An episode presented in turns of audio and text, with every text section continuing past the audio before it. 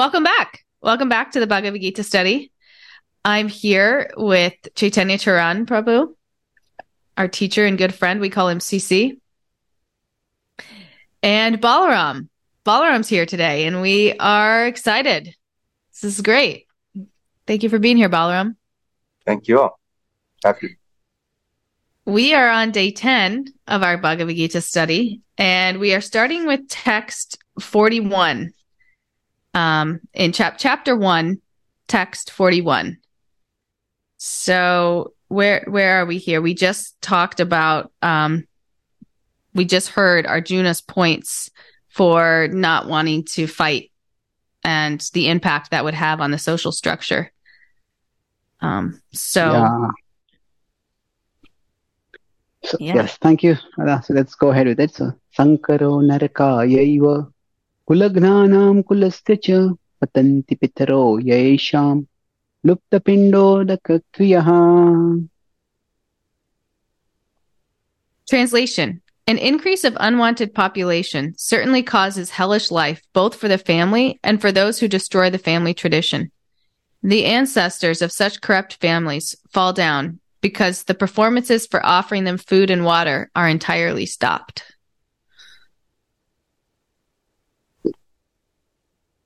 In this particular section of the Bhagavad Gita, which is almost toward the last part of the first chapter, the first chapter has 46 texts, and we are in the 41st. So overall, Arjuna from the 27th text onwards is giving his reasons for not fighting. Now, some of those reasons we can relate with immediately, and some of those reasons they are coming from a particular worldview that he was inhabiting at that particular time. So till now, basically, at least in this part, he's saying that we are not just two individuals fighting against each other. We are a part of a large community that is a part of a tradition. And in one sense, you could say they are not just two communities, rather, it's like yes, they're two communities, but they're two or both are parts of one larger tradition. The same Kuru dynasty. They're one dynasty which has its own traditions. And he's saying that if we fight, it's not just two of us fighting against each other. It's two traditions fighting against each other. And what is going to happen is it's not just either one of us will be destroyed. It is more that the entire tradition could get destroyed. Once humanity will go on, but the future generations, they'll have a very dark future. And within that particular worldview, it's implicit that this life is not the only life that we live. This, there's this life, and after that, we either go to the higher level of existence or a lower level of existence. So the idea is that after we end this life, where we go, it depends not just on our karma. So somebody can go high up, but the kind of legacy that we have created in the world over here. Hmm? So our legacy, our descendants, their actions also shape our destination. And thus he's saying that even if we are acting virtuously, even if somebody thinks that, okay, I fought this war for a virtuous purpose, but still in future generations, we'll be have we'll have created a legacy of chaos, a legacy of disorder. And thus we whoever even if they have ascended to higher level, they will fall down to a hellish level. So if the legacy is virtuous, then they perform certain, they do, they live in a virtuous way. They perform some practices for not only for their own well-being, but for the well-being of their ancestors also. So without getting into technicalities of all this, this particular worldview, the key point is that Arjuna is thinking long term. Arjun is not, it's, he's thinking not just, I don't want to fight because it doesn't feel good to me he's saying that I don't want to fight because the consequences are catastrophic. In many ways, Arjuna is far-sighted. But what Krishna will later say is that he is not far-sighted enough. Hmm. That far-sighted can also be much bigger. So I was gonna I was gonna say that I feel like his reasonings keep zooming out and out and out in terms of his reasonings not to fight. You know? And this one is really big. Like when you're when you're like his context that he's looking at, he's looking at the future generations and you know, before it's like I'm not gonna enjoy the kingdom. Yeah, that's fair. Then he's expanded. Oh, unwanted progeny. Yeah, that's also, but he just keeps zooming out and out his perspective of his reasons not to fight. And it's like, yeah, okay, that all makes sense. Right? That's beautifully put, zooming outwards. It says, first reason is that they're my relatives. How can I kill them? No. Then he says that after that, he says that, okay, what's the point of you might get a kingdom, but kingdom's worthless without relatives. Hmm? Without, if it comes at not just without them, at worthless, yeah, worthless if price is death of relatives. Then he goes on and says, but what if they're aggressors? Well, they may be aggressors, but still they're my relatives. They are aggressors. They are motivated by greed. Why should I be motivated by greed? I am not. So I shouldn't stoop to their level. Then he's going further. And then he's saying that and it's not just my motivation, but I'm thinking about society in future. So in one sense, society in future, that society will be degraded if there are no protectors for society. The vulnerable sections will be exploited. And then in one sense, this is also at the same level. There's slight differences. This is this is one's future life. Not just my own, but in general our society's future life. That's what he's talking about over here. In this way, he is actually zooming out, as you nicely put. Hmm.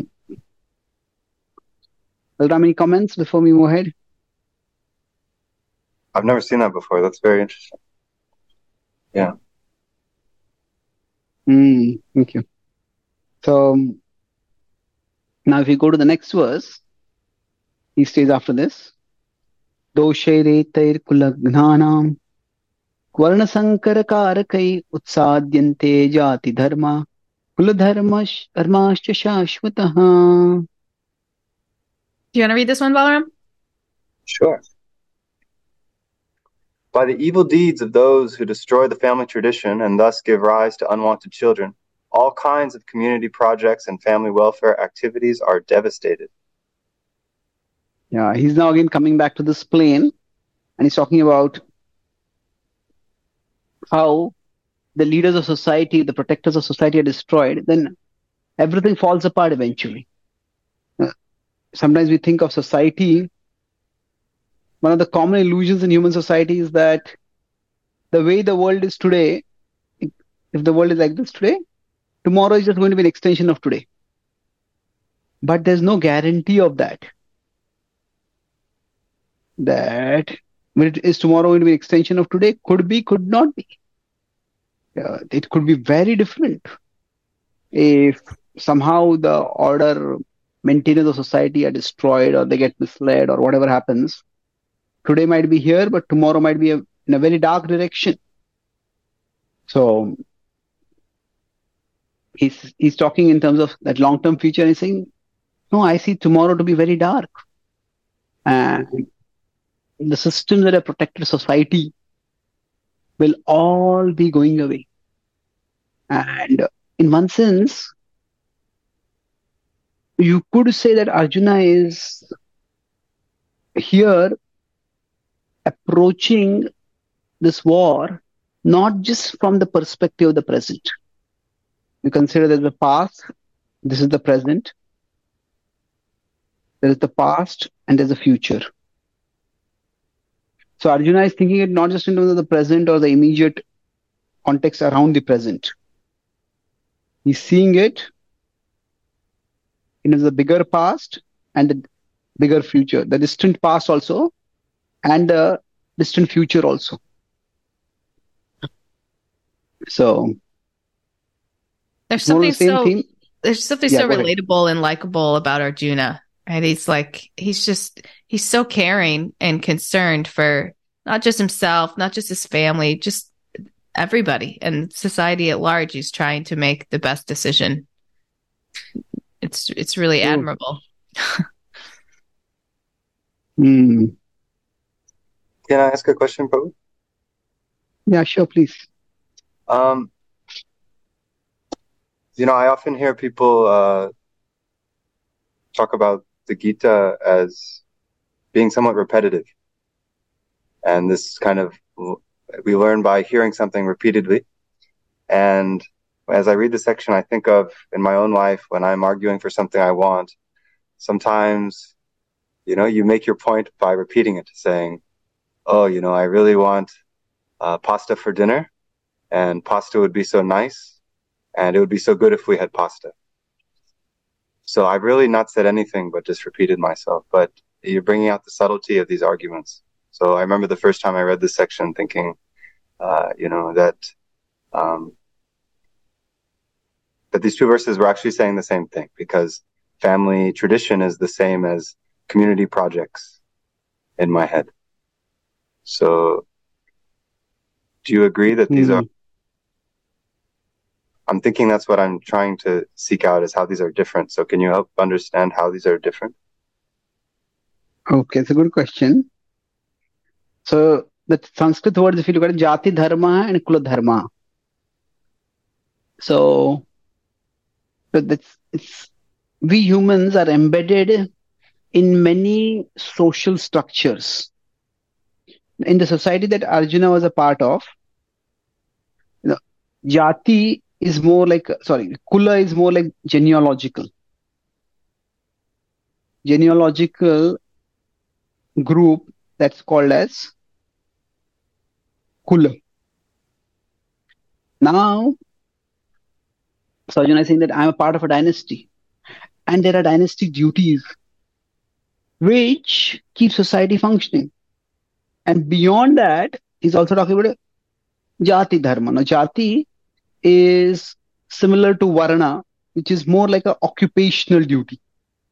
It's more like an occupational group. So when you talk about the occupational group, it's bigger. So if you see in human history, sometimes people who are of similar professions group together. They, people who are goldsmiths, they all have their own own society. So like that, he's saying that this is not just a fight between that will destroy our dynasty. It's true, but he's saying as a part of our dynasty, there are kshatriyas, there are warriors from various other dynasties who have come here. And because of that, the warrior class itself will end up destroyed. And that's why he says Kula Dharma and Jati Dharma. So both will be destroyed. So you could say family is, Kula is more a family, and Jati is more referring to community.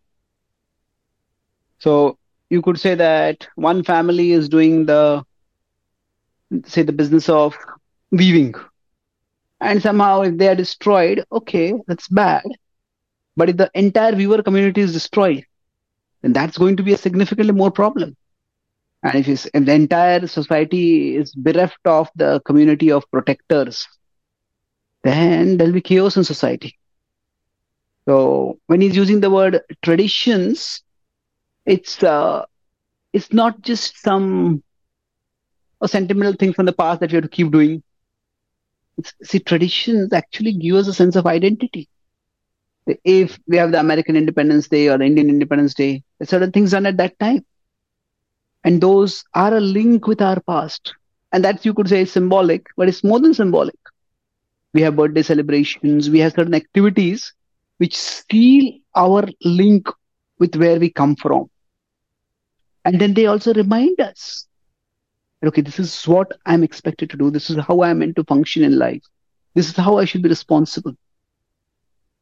So when that when we are not grounded in in our past, in the history from where we came from, then we can become swept away by any and every wave that comes our way.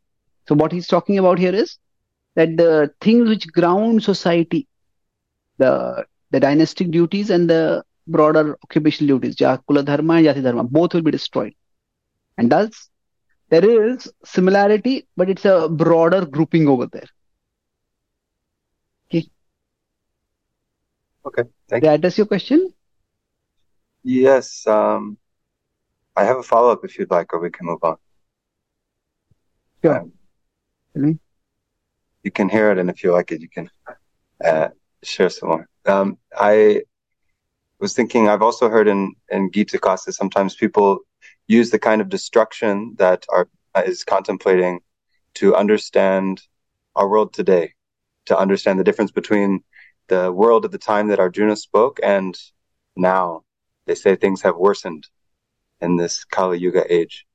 And so thinking on this example of genealogical group, the Kula, you know, I think like I myself am Irish Scottish, Scot- from Scotland. And sometimes I meet people who are, they look like they could be my brother, you know, and they live in some other state, you know, some distant relative, you know. Uh, meanwhile, the people I associate with and live with are from all over the world, from all different places. Uh, so, you know, in trying to understand Arjuna's point, trying to make sense of the world as I see it, um, can we understand that some of these things may have already happened?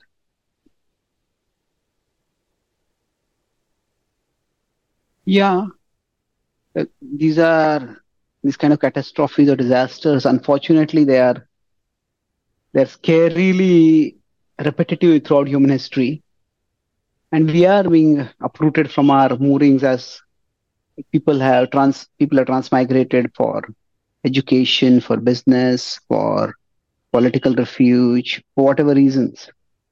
So yes, I would say that it may not be only because of war, but yes, there is a significant loss of grounding from a material perspective, and there's definitely loss of grounding from spiritual perspective. That's why so many people feel lost nowadays, and that's why even if we can't be very strongly materially grounded in the past, at least when we talk about our roots, there's hope people have the idea discover our roots. So we could discover our roots historically, we could discover our roots culturally, we could discover our roots geographically, we discover our roots genetically, and all these are important. But ultimately, these are material from the material perspective. But beyond these, we have our roots spiritually. Who we are at our core, where have we come from, and what does it imply for our destiny? So, the Gita will go towards this, focusing on the spiritual grounding of our identity. And that how, at the material level, things may change, but at the spiritual level, they can be kept unchanging. So, we'll discuss this in the next chapter. Very nice. Thank you. Thank you. We don't have a lot Um, of time left. Maybe time for just Yeah, one and- You want to make some comments? No, We'll take the next verse next time. uh, we can take sure. the next. Yeah, either way. Yeah, so let's see. Arjuna is now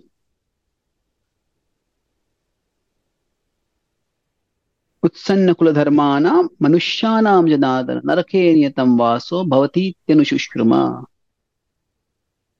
O Krishna, maintainer of the people, I have heard by disciplic succession that those whose family's traditions are destroyed del- dwell always in hell.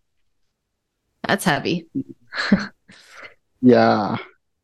So he is talking here that this is not just my ideas, my fears, my apprehensions. He's saying this is something which is time honored wisdom. I've heard it from wise people in the past that if we cause destruction of society, then we will have to pay the price. Even if we are no longer here, the price has to be paid. There is a worldview which goes beyond our present life, and that worldview will be explored later. Arjuna is a part of that society where he is looking at the future consequences.